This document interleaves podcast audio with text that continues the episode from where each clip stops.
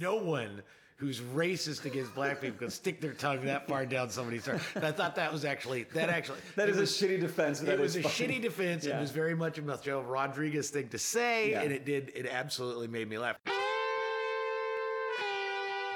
This is Don Hall, And I'm David Himmel. and this is the Literate Apecast.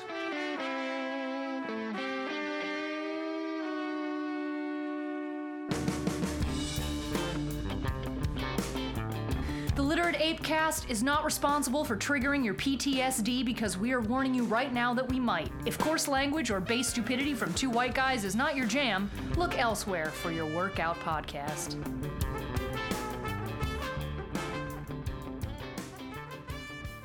Blackface. It's Black History Month. Perfect time. Perfect and time uh, blackface. and and we're we're hearing a lot about. All right, so there's just so many aspects. I just want to throw out a bunch of stuff. Yeah. And then we can uh, parse that out. I guess um, we've got okay. So we've got Liam Neeson, who didn't do blackface. Didn't do blackface. Didn't do blackface, but Li- walked around town looking for people with natural black Okay. faces. 40 years ago. I mean, and this is the thing I think is so funny about getting pissed off at Liam Neeson is essentially what Liam Neeson said was 40 years ago, my friend was raped. She said he was black, and I was so enraged that I went around for a week looking for a black bastard to kill. I mean, you know, and you know, and, and so he was angry and he, whatever. I didn't mean to laugh at that. Just, I know it just, but it's just funny, That's but- what he said, and then you know, but but he also followed that up with, and then I realized how wrong that was. Yeah. And I, I, you know, I, I just had to, I had to figure out that revenge really isn't. That's not it, and that this is not how you feel about. And that's what he did. He basically admit 40 years ago, I had terribly racist thoughts, but I don't do that anymore. I mean, that's what he said. and it was like a momentary Yeah, yeah. It was well, it was, it was very, yeah, it was were very, very, specific pushed. to this thing. You know, also Mary Poppins. I'm just going to get these out, and then we talk. Mary Poppins uh, has now. There's a, an academic has written that the uh, what is it? Chim chimney. You know, Yeah. da, da, da, da, ba, Chim chimney, chim chim, yeah, chim chim all the chimney. all the chimney Yeah. sweeps dancing with their faces blackened is blackface. No. Oh yeah, no, that's you can look it up. But that's not black. I know it's not, but that's what That's they're saying. being dirty. That's just dirty. And then to go one chimney. step to go one step further, um, two weeks ago in Arizona, I don't remember that. You can look it up uh, online, but there was a restaurant that had been there for a very long time in this area, and it was founded in the earliest days of whatever the West um, on coal miners, and they have in the restaurant a series of pictures, you know, just like historical pictures. And there's a picture of a bunch of coal miners mm-hmm. with coal all over their faces standing in front of the restaurant. And a customer decided that that was offensive because it was blackface. This has gone about as I mean it's it's it's kind of getting ridiculous where now people are they're looking so hard for blackface, Yeah. so hard for racist stuff Yeah. that they're just making shit up. They're just like throwing out whatever. Anybody that ever had any white person in the history of white people that had a dark tan is now blackface. And it's it's a little ridiculous. Yeah, it's it's it's the overcorrection. It's like when you're driving and you hit ice and you start to spin out. Like if you're starting to whip the wheel every which way, that's only going to make it worse. Yeah. That's what's happening here. Blackface, not okay. No. Was never okay. The thing is- even when it was quote unquote okay, like Yeah. Al Jolson, right? Like minstrel shows, not okay, not okay. But blackface is a whole lot different than being dirty because you're digging coal or cleaning a chimney. Yeah. And I'll go one further. And if you think it's not, then you're fucking stupid. Well, you're a fucking idiot. and You need to grow up. I'll go one further. It's like, okay, so you've got this. Uh, you've got this. Is it the governor of Virginia or the senator? Or, oh, it's like all of well, know, Virginia's yeah, government. yeah, but yes, the they're governor. all they're all fucked. But there's the, governor, one guy that the- had a picture of him when he was in college and he Med school in the 80s, med like 84, Okay, yeah. so you know, 40 years ago. Yep. And uh, and he had blackface, and yes, he was standing. I think he was standing right next to somebody who was dressed as a KKK member. Right, and he started by saying, "I don't know that that's me. I don't remember that. I'm not sure which one is me." And then he came out and said, "Okay, yeah, that's me in blackface." See, and you know, and th- th- I guess this is the thing. The thing, all right. Remember Jack Ryan? Not Jack Ryan. Uh, I think that was his name. Uh, not not the Tom the- Clancy character? Not the Tom Clancy character. He was he was running for office here in Chicago for a while. He was married to Jeri Ryan.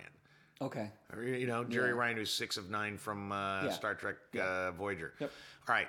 So at the time, and his career fled, I don't even remember what he was running for. Yeah, I, I, I don't remember him. He was Yeah. kind of a, he was a Republican, which was odd in Chicago. That's why we don't um, remember him. And and while he was running, he, you know, he was he was no longer married to Jeri Ryan, and Jeri Ryan was his estranged, you know, his ex-wife, and she put out that he shouldn't be elected because when or whether she put it out, it came out that while he was married to Jeri Ryan, one of the things he tr- tried to get her to do was to fuck other men so he could watch.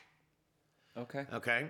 And when it broke, you know, he got up there and he did the same thing that this governor did, did the same thing everybody does, which is sort of equivocate and just kind of walk around it and kind of mm-hmm. double speak it and this stuff. And I, I remember I looked at a friend of mine at the time and I said, you know, I'm not a Republican. I'm not even close. But if he'd gotten up there on a, a you know the press conference and they said, "What do you say about you know the the allegations that you tried to have your wife Jeri, your at the time wife Jeri Ryan, have sex with other men so you could watch it"? What's your response? So instead of equivocating, instead of walking around, if he just said, "Have you seen Jeri Ryan? Wouldn't you like to ha- see her have sex with other men?" Next question. I mean, if you just, Yeah. you know, because I think of it, so like it's like if if if it's like okay, here, you know, I was in the '80s in med school, I was in blackface, it was a joke. Um, I, haven't been in blackface since. It was a bad joke, and moving on.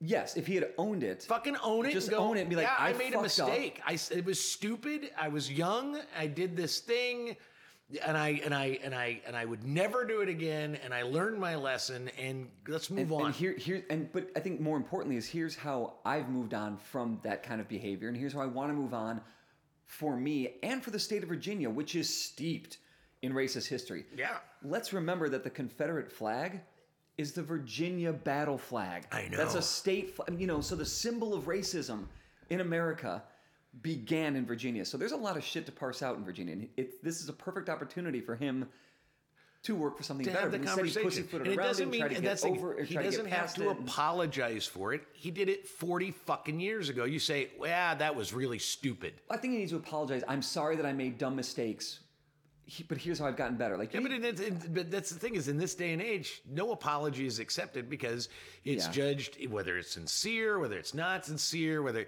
I mean the thing about it is the only reason he would apologize for it 40 years ago, is somebody caught him.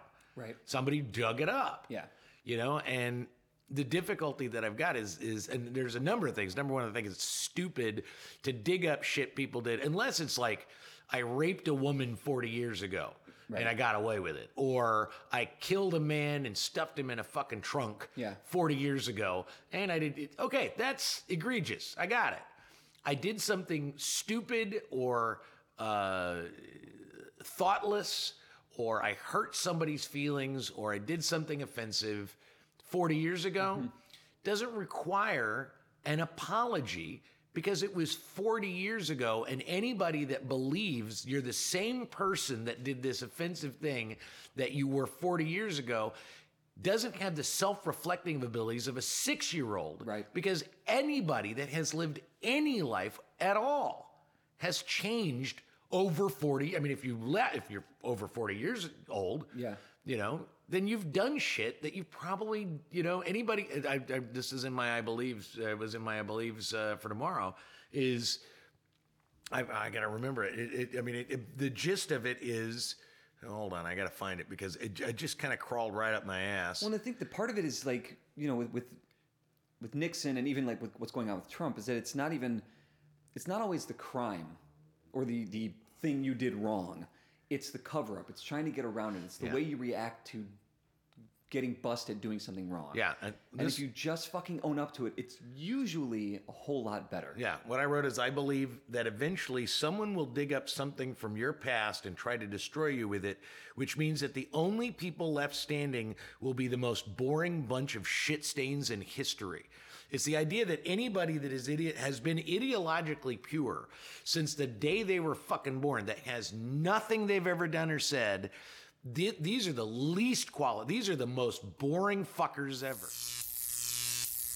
I made I did these I made these choices 40 years ago and I recognized they were wrong 39 years ago, and I've made moves along the way t- to do better and to learn from that and recognize these things as wrong and why they're wrong and how we can make our state better.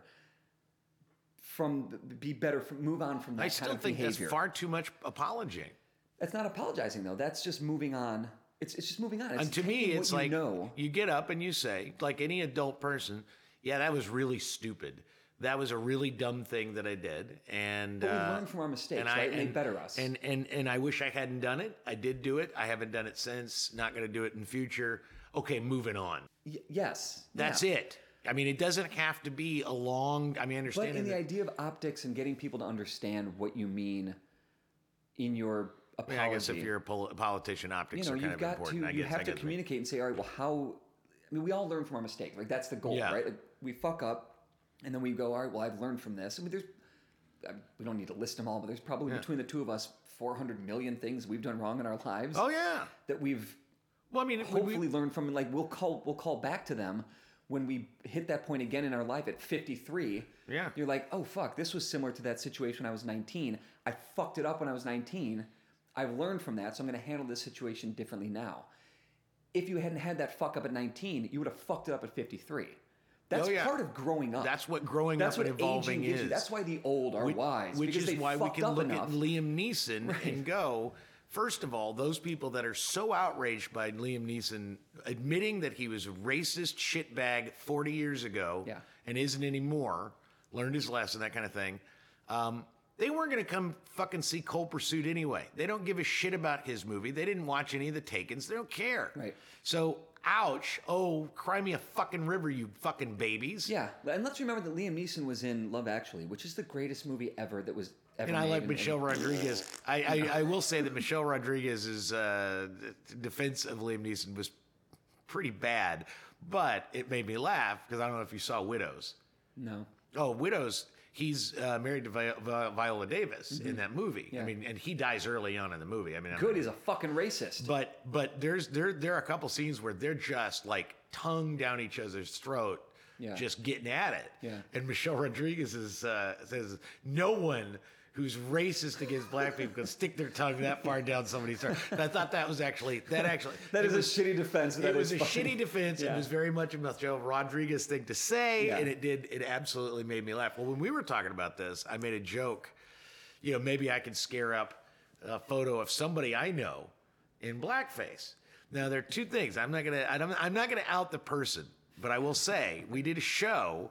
Uh, WNEP Theater did a show in the '90s, uh, and part of the gig was that one of the characters for one scene wore blackface, you know, and, a, and a, a tight afro wig. And in the context of the play, it was making fun of sort of this costume. You know, it was it wasn't it wasn't doing it there. There was n- and It was again, showing the characters uh, how dumb, the, how unaware the Yeah, character it was- was, of American history and what it was blackface it was and minstrel shows you know, mean. It was in some ways, and not nearly as egregious or as problematic as Robert Downey Jr. in Tropic Thunder, but it was a it was it was let's use blackface to, to examine and criticize the use of blackface. Right. So ultimately, that's what it was. However, I go back. I've got pictures of that cast, and in one of those pictures, this actor is in blackface. Yeah. And I and when we said that, I went, "Oh fuck, I totally do." yeah. And I thought, you know, without an explanation, and that explanation takes too long. Yeah. It's like, wow, That's that's, really right. bad. I, you know, I also thought about it. It's like, you know, but would we do it again? Yes, that's the play, and it's a funny point, and you got to deal with it. I don't think I'd probably produce that play today because of that. Right. But also, uh, you know, at one point I did Sketchfest. This is years ago. Sketchfest with Joe James. I mean, it's a long, long time ago. It was like 15 years ago. But it's Joe, Joe and I did a series. Uh, every Sketchfest, we would do another. It was Don Hall and Joe James. The first one was Don Hall locked in a room with Don Hall and Joe James for 45 minutes or something like that Yeah. effect, and it was just us being weird. Yeah. Um, and if anybody, uh, I go back to that. If anybody had recorded that show, I guarantee you, You'd have been run out of town a long time I ago. would. Well, because I tell you, the end of that show, I, I, will just say that Joe and I did a whole show where it was we were going to try to basically demonstrate in the show sketches that said this is why white guys can't do this. Mm-hmm. I mean, it's a whole series, but to do it, we had to prove. And one of the bits was Joe coming up and basically saying, you know, I hear a lot about it that that black comedians get away with making fun of white people mm-hmm. You know, and their picadillos and the way they act and their stereotypes. And a lot of I hear a lot of people say, then why can't white actors do the same thing to black people? It's power. And then I come out and I go, you have to punch up. well, I, I come out and I hand him a giant afro wig. I'm wearing one too. I said, let's show you why yeah. white people can't do this. Right. And then we did like a five, 10 minute scene of us doing the most stereotypical black stuff. I have a picture of the two of us wearing these giant afro wigs in a cage, Jesus. you know? And if you saw that picture out of context, Right. Does not work. it's just we're fucking does evil. not work well. Yeah. You know, but going back to the, the the first show, I didn't even think about it till this moment. The end of the show, I wrote a piece for uh, for Joe called "The Evil That Men Do." That was the name of the piece, "The Evil That Men Do." Okay. Yeah. And the gist of it, I wrote it. He wouldn't do the piece. really. Be- Well, because what it, Matt Elwell, who uh, is, I think he's not the artistic director, but he's a big development director at ComedySportz. He was our director, and he said, "Go write to Joe. Go write a piece you don't think Don will feel comfortable doing to push ours." And Don did the same thing. So what I wrote was, so the setup was, uh, it's it's my. Uh, it's like bachelor party, and it's just Joe and I at my bachelor party. It's that pathetic Yeah. and uh, you know him saying, "So, you know, it's your last chance. What's what's your big fantasy? What's the fantasy you never got? Now that you're getting married, what's your big fantasy?" And it's like, "Oh, you know, two women." And he went, "That's it? well, they're like hot women." And oh, I'm kind of disappointed. I don't even know if I want to come to your wedding as the best man. And what? what are you talking about? I mean, that's a good fantasy. He goes, no, no, no. And then I wrote this really horrifying, misogynistic sex fantasy Yeah. that, and it, in the way it ended, kind of put a beat on it. But it, that was the point, was to demonstrate the evil. Well, Joe wouldn't read it. He would not do it in front of people. Yeah.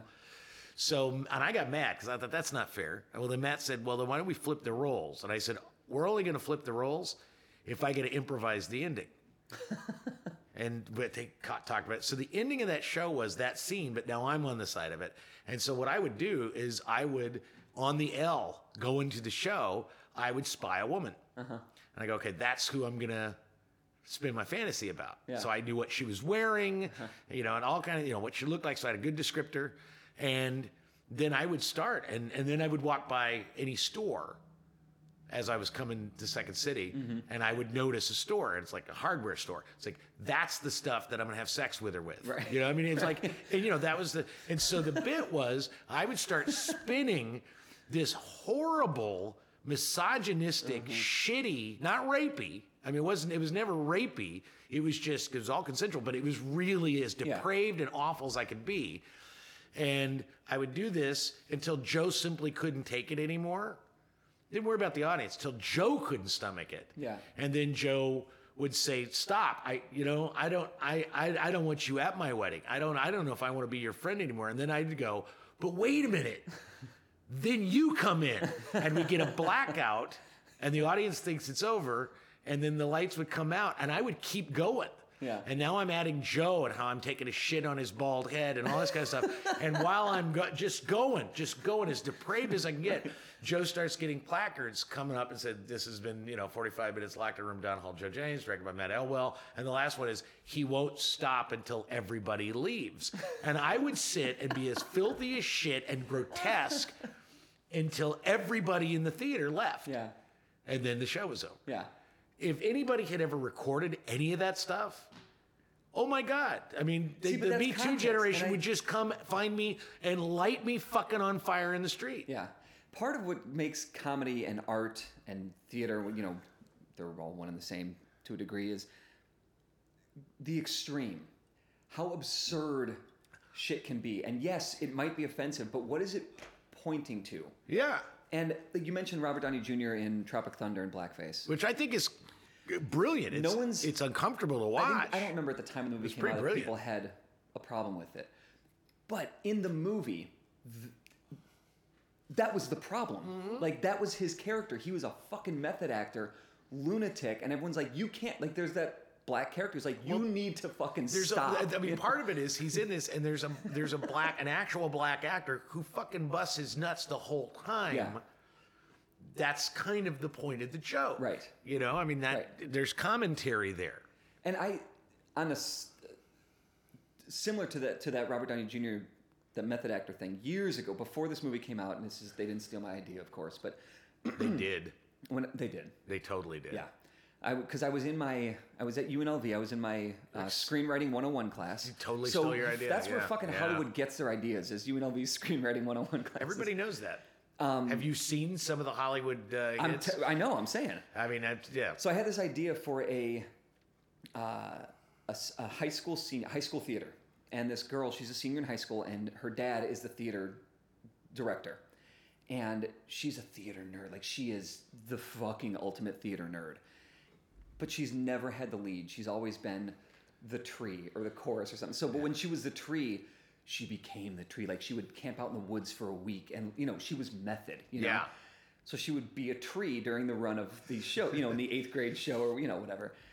So she is she is going to get the lead role her senior year for the spring play, no matter what. and the play is this this scene where she the, the main character is.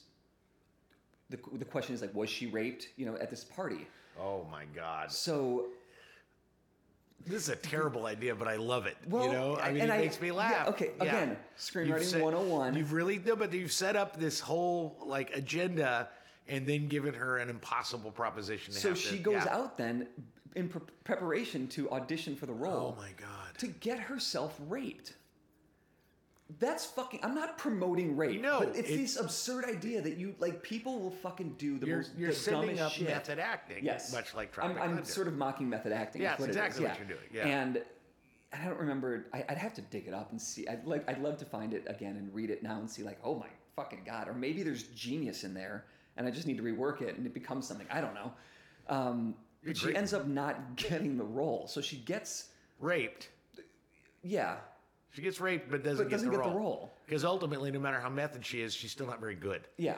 Oh, Yeah. that is that's rough. So That I mean, a rough. so again, this never really went anywhere, you know. Yeah, obviously, but but it was- yeah, But that's what I was- was playing with was this idea of the absolute, like taking things to the extreme fucking limits of reality and reason. Yeah. And human goodness, you know, Yeah, well, for the tiniest of things. We're living in fundamentalist times right now um, on both stripes. There's a And lot of think- I mean- fundamentalism going on. I, Liam, Ne- just to put an end cap on the Liam Neeson thing, I, I get it. Like your friend gets fucking raped, or Yeah. she, ra- yeah, she was raped. No, yeah, she was. Right, yeah. She was raped. Yeah, that's fucking infuriating. Well, and then And I get that you want to avenge her. Like I understand that need. And I understand in that rage you do dumb shit. That's the problem with rage. Right? Like read any fucking X-Men comic where Wolverine fucking loses his shit and goes on a berserker rage. Yeah. He always ends up hurting somebody. and and the thing you about or it is the idea that know? that's toxic masculinity. Women do that too. Uh, yeah. You know, I dated one for two every- years, Everybody and then hung has the for two more potential of losing their Yeah. shit and focusing on the wrong thing.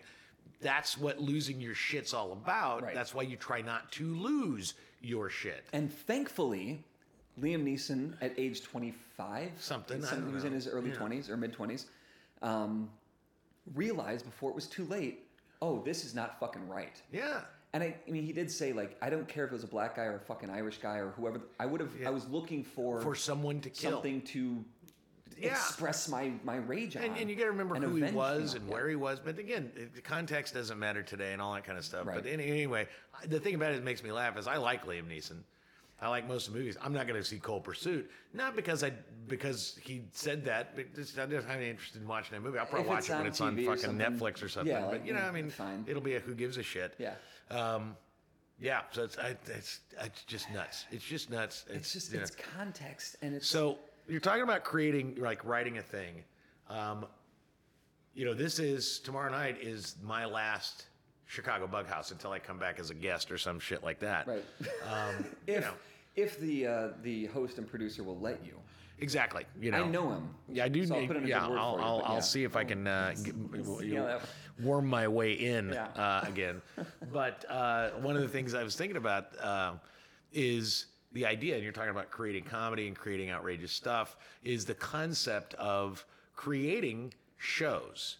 And I, you know, I did in, in, as a way to kind of, you know, sort of, I guess, promote Bug House. So if you're listening to this and you're not coming to fucking Bug House, fucking come to Bug House. Um, it's a great show. It really is. it's is a great. it's a super fun show.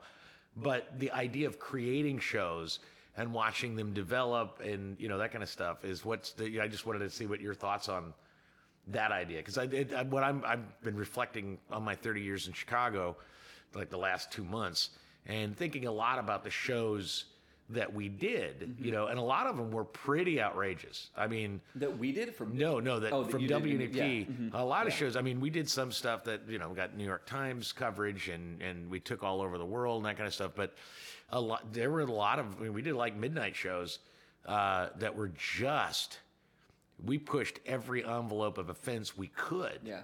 You know, in fact, over the over the the when we did have the building for the three or four years that we had uh, what's now the playground, um, the sign that I put up was "Nothing is sacred, not even you." Yeah. And the idea being, your sensitivities are not what we're here for. You know, we're gonna we're gonna skewer everything we can. This is how we're gonna go, and we did. I mean, a lot of our shows were just right on the edge of tastelessness. That just was like, and but then we had some brilliant and wonderful moments. But I've been kind of thinking about the concept of creating shows and then letting them go, or moving on, or evolving them. Well, I think that if, if you're creating things just to be offensive, just to like poke the wound or whatever, then and I've, I've been guilty of this. I've missed the mark and I've just like gone for an open wound on something, you know, in some offhanded comment that I'll make among friends or maybe on a stage. Maybe I mean, fuck. I'm, when I was doing stand up, I don't fucking remember all of it. But I think it's if if you can create this stuff that is touching the sensitive subjects and is slaughtering the sacred cows, because I fucking kill the sacred cows, kill them all. Yeah. Because most of the time, sacred cows don't deserve to be so. So sa- sacred. Yeah, You yeah. know? They, they, they don't deserve They just- that don't deserve designation. So yeah. to break them down, when you when you start to break them down, you will cross the line. You will push the envelope. You will do those, and that's okay. But you've got to understand that there's you- you've got to leave your sensitivity at the door when people are watching this shit. Yeah, because- you know, it, it depends. It also, you know, it's like it's like the Jerry Seinfeld, which oh, I'm not going to do colleges because they're so PC. You know, the thing is, if you're funny, you're funny. Um, if Well, I mean, look at Don playing, Rickles. if you're playing to a crowd, if you're playing to a crowd that is looking to be offended, yeah. You can't win, so you might as well go all the way. I mean, this this is my perspective on it. Is to me, sacred cows take a lot of form, and skewering those sacred cows, especially with creating shows, um, you have to acknowledge that the only way to skewer a sacred cow is to fucking skewer it. Yeah. And I was thinking about this uh, as as I was looking through. It's like what kind of shows. I know what kind of shows we were doing, you know, back in the the the, the '90s, you know, in the early aughts, and they were really skewering Republican ideas, Yeah. Christian ideas. You know, the, the- we really skewered that kind of stuff. Like what what would we be skewering today? I know we'd be skewering the woke. Yeah. Because the new sacred ideas, the ideas that are fundamentally right and wrong, good and bad, black and white, we're n- we we just don't have any kind of ability to see how strident that these things have become. Is is is Well, the and woke? that's exactly we were talking with a couple episodes I ago. do a we whole goddamn about- show in blackface, just so I could fuck you. You know. Yeah, I'm not auditioning for that show. No, I mean, like nine, ten people in a cast, all in blackface, skewering both the uncomfortability. You know, it's like I, I go back to I, Well, but I- then what's the point of that? What do you who which what's the sacred cow you're trying to kill? okay, and this is I okay. I'm glad you asked. It's uh, it's yeah, it's Lenny Bruce, and he Okay. does a, he does a whole bit. And it's this famous bit, and everybody has some problems with it. But I love where he was coming from, is where he basically uses, you know, I mean, I, I, I, I can't paraphrase it well, but you know, basically he just looks at it and he goes, "Oh, we've got a nigger here, we got a jungle bunny here," and he starts doing, yeah, and he's talking to a black guy, and it gets, I mean, it's like holy fuck, Yeah. and then he starts I got a kike here. I got to, you know, and he just goes through the whole thing. And his whole point, and he says his point, his whole point is it's a word. And if everybody used that word and just used it to death, then it wouldn't mean anything. Right. And that, I, you know, that that's 60 fucking years ago he said this. Yeah. And we've now come to a point where there are whole words that we are so terrified of, that we are so offended by, that we are so beaten up over, that we've determined that no one can say these words. And I'm not saying I want to say those words. Right. It's not. It's, it's, to me, I don't think it's about like in just general discourse. I don't use the N word not because I'm afraid of what people are going to say, I'm Yeah. afraid that I'm going to be shamed for using it. I don't use the N word because it's just fucking, it's just fucking rude. It's a shitty thing to say to somebody. Yeah. You know, and Yeah.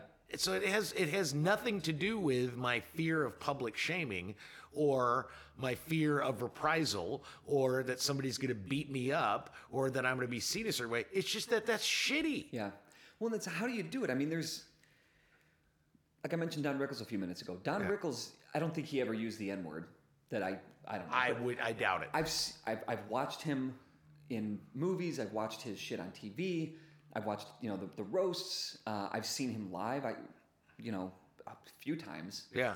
And he goes around the room and like looks for the Chinese and the Jew and the Indian. He and, looks and for he people that look apart. different. He picks on people who have bad clothing. And I it's mean, funny because he's pulling out the stereotypes and he's not making fun of the person because of what they are. He's making fun of the stereotypes that people put on them and mock them for. Like that's he's break I That's think that why- he's breaking it down. yeah, but he's also a comedian of a completely different, like two, Right. three generations down the line.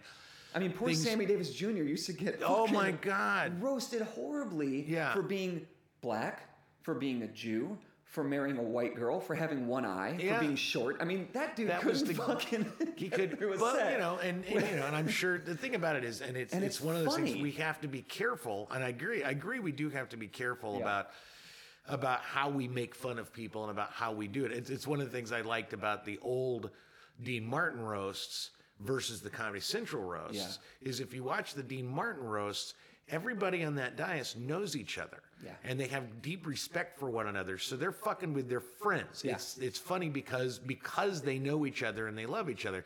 Look at these Comedy Central things, they don't know each other. Right. And so it's just meanness for the sake of meanness. Right. And so you I think go- that's what it is. Meanness Yeah. for the sake of meanness versus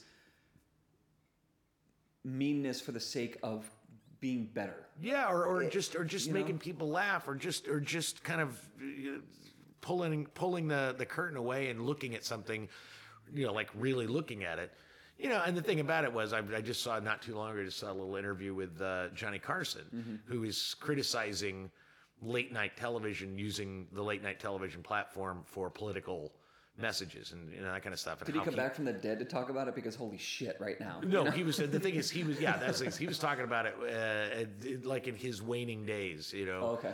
And uh, and and you know, and he made the comment After that, he was off the air, though. Yeah, it was after mean, he was okay. off the air. Because I love just that he abandoned Jay and was writing for Letterman. Yeah, yeah, I know. Which, yeah. And then came on Letterman show for a minute. Yeah, yeah. Didn't say shit. Didn't sit down. Just came out. Well, and it makes then, me like, think. It makes me think that Johnny Carson would really love Jimmy Fallon, but probably not love uh, Jimmy Kimmel, you know, or Stephen Colbert. Which is unfortunate because Fallon sucks. Well, you know, Fallon sucks, but it's goofy fun, and that's kind of what he was saying. And I don't know if I agree with that, but I think it's an interesting perspective that, that Yeah. you know, when you're looking at where we're at now. I wrote a long time ago. I wrote about uh, it was a, a piece called uh, "Dragging Dad, Kicking and Screaming into the New Age," and it was basically the idea that, you know, Dad's old and he's driving the car, and now you want to drive the car, and he does. He's not ready for pronouns. He's not ready for the fucking pronouns yet. Give him a fucking break. Right. And you look at an older generation, which in this country is most people. Yeah. This is one of the issues that we're running into when it comes to millennials. I don't have a, a, necessarily a, a big issue with millennials or even the perspective that they have. Um, but what I what I you know is the recognition that the the baby boomers are the large. There's more baby boomers than anybody, and they're all fucking in their 60s. Yeah. And they are not as pliable. When it comes to the ideology. They're not as pliable. It's not that they're unreasonable for the most part. It's not that they're just digging down. Some do. The more you shame them, the more they dig their heels in. Right. Um, What's funny about the baby boomers, though, is that the baby boomers, I mean, you can make a strong case, and I have made a strong case, that the baby boomers fucked us up. They got us to where we are today. sure. But the baby boomers were also the hippies. Yeah. They were the ones in the 60s fighting for change, free love and all that shit, and, you know, racial Well, you know, equality they- and, and gender equality and all this, you know, all of this. But then there was like a hard turn where they went, we're old enough to start making money now. Reagan. See, you know, this- like there was this the hard only, shift. The only the only criticism I have that that viewpoint is um, what it reminds me of is, is like right now the most woke, the the the the, the highly reactionary, rage profiteering progressives. It's only comprised about eight percent of the population. Hippies were like.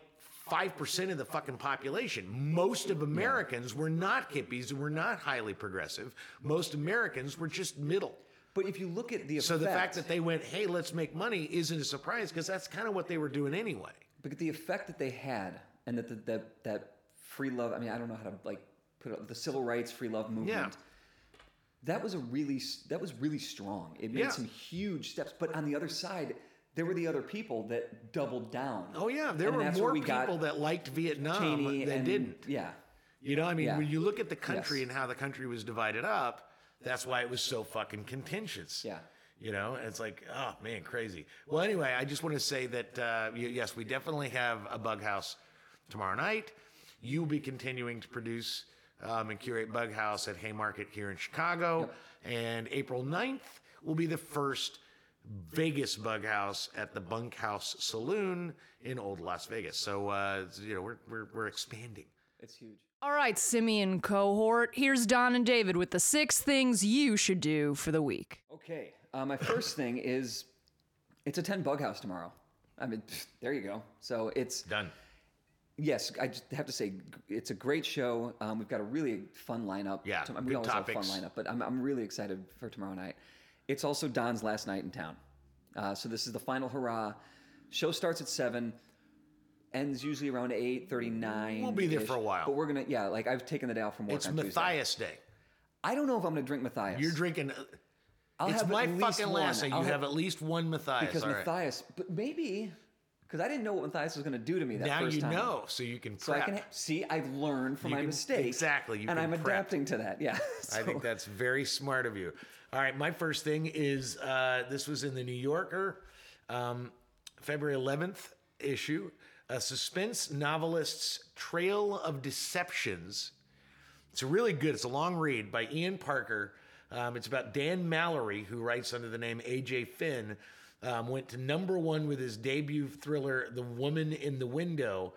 Basically, this it, it's fascinating because this is a guy who effectively used his own slight trauma to get into college. To get, he's a white guy. Yeah. Um, used all of his, you know, it's like his mother had cancer briefly when he was a kid. Well, by the time he got to like professional life, she was dead. He had a tumor. I mean, and basically, he was just this extraordinary. And his favorite character in fiction was uh, the, the the talented Mr. Ripley. Yeah. Which that's it. And I mean, it is fascinating to watch that there are two two two aspects that I think are most interesting. Number one, that a white guy using the same techniques Mm-hmm. as most of the oppressed gets way ahead. He gets fucking way ahead.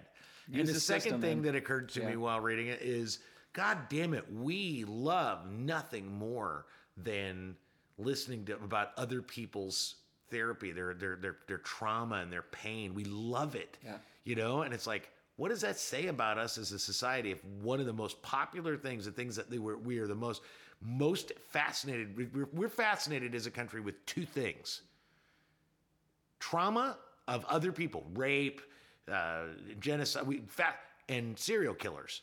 yeah. This really puts us in a weird di- you know, d- d- dichotomy that is like we love to hear about serial killers because we kind of all want to kill somebody but don't have the gumption. Yeah. And we all really love to hear about other people's fucking extraordinary pain. Uh, I, you know, I don't know. I don't know. I but mean, that's my number when one. I, when I watched Dexter, I wanted to be a serial killer so bad. And I'm like, Why are we fascinated by this? I could do it. I could be a normal guy, and it's just Yeah. like it was, yeah, Yeah. It- yeah. All right. So my second thing is it's a listen. Um, February seventh marked the 25 year anniversary of Jawbreaker's release of 24 Hour Revenge Therapy. Okay. So give that album a listen. It's You love Jawbreaker. I love Jawbreaker, Yeah. and that is their best album, I think. All right. Um, so give it a listen. Give it a listen. My number two is also a listen. Um, I don't know if you listen to the TED Radio Hour podcast, um, but I do, and I actually like it a lot. There is one um, that came up. It's it's I don't know if it's the latest episode, but it's in the last couple um, called "Gender Power and Fairness." Um, what's really fascinating about it is, I mean, they basically just talk about how we've changed uh, the way we think and talk about gender discrimination with the Me Too movement. But what I like the most about it is they actually interview Tarana Burke, and she tells a story who was the founder, as opposed to Melissa Milano, Yeah. the founder Did you say of Me Melissa Too. Milano? What's her name? Alyssa Milano. Whatever her Uh, fucking name is. That tells you how important she is to me. She was in Who's the Boss, man. Come on. Yeah, because I watch that shit. Yeah. Wrong, sorry. Um, but Tarana Burke is on there, and she has some really amazing things to say about uh, the Me Too movement when she, because she, it was her hashtag. Yeah. And it was not about white wealthy women in Hollywood. It was it was about black women being, you know, having the shit kicked out of them, Yeah. and I mean that's what it was about, and it's just really good. It's really reflective. It's very intelligent, and it's and it really puts a spin on sort of the white ally Me Too movement that that gives you a little bit. It, it gives you something to think about. Yeah. So my last thing is, um, so on, on my post-it note wall, I have a note written, "My prostate can cut diamonds." A short story idea about, I don't know. I just think that's a funny Yeah. headline. So, email me ideas about what that story should be about. Okay, Hive, let's hear what you have to say. Hive, Hive, That's- email that. We'll see if that. You if can email me at david at literateape.com. Yep. The topic is my prostate can cut diamonds. Let's hear your ideas. All right. Um, that actually was the name of an episode of. Uh, I didn't watch it because I didn't want to pay CBS any fucking money. I didn't need another goddamn streaming service. Uh-huh. Yeah. But what I love about iTunes is eventually you can buy whole seasons of shit on iTunes. So I bought Star Trek Discovery season one, and I'd heard a lot of negative about it. You know that it's that it's too woke. That it, you know, the Klingons were reconfigured and it was bad. That having uh, the first officer, who is uh, named Michael Burnham, a woman, black woman named Michael Burnham, like uh, some people had a big problem. Their name was fucking Michael. I, you know, it's like okay. I was like, all right, I don't know. So I, you know, I didn't worry about it, but then it came up, and I went, you know, I love fucking Star Trek, so I gotta at least buy this season and watch it. Right. It's fucking great. It's got, you know, I mean, you could tell that it was definitely uh, written by committee, but I mean, you know, because it kind of goes all over the place, but it's really well done. I really liked all the characters. Um, I enjoyed the storylines they're doing. Um, and I'm re- after I'm really looking forward to season two where they introduce uh, Spock as a kid or as a guy, And- as a young guy. Is one of the titles of the episodes "My Prostate Can Cut Diamonds"? I was just making a joke oh, because they always have weird titles. That would've for been their- awesome. Yeah, they have all weird. and then I could take that that note down because it's been because you've already done no no Yeah, it- I've already done not it, right. but I would love Star to Trek's see my shit now, too. a Star Yeah. Trek Discovery my prostate could cut diamonds I would love to see that episode Maybe I'll write a spec script. yeah well it's that's the thing is just make sure you cast Shatner in it because his prostate probably is the size of a football Yeah, You know. and sharp as shit. you bet yeah no Yeah. question no question all right we'll see you at Bughouse That's tomorrow it. night See you at Bughouse. Yeah, uh, you know, comment on the the podcast wherever you get your podcast, Tell your friends about it, and yeah, we'll see you tomorrow. Yep. This has been the Literate Apecast. You can find us on iTunes, SoundCloud, Stitcher, and on literateape.com slash podcasts. For more information about Literate Ape, go to literateape.com and check out the rest of our podcasts, all of our writing, and our events. Music on the Apecast is courtesy of Mike Vinopal and Locomotive. You can catch them all over Chicago and online at locomotiveband.com.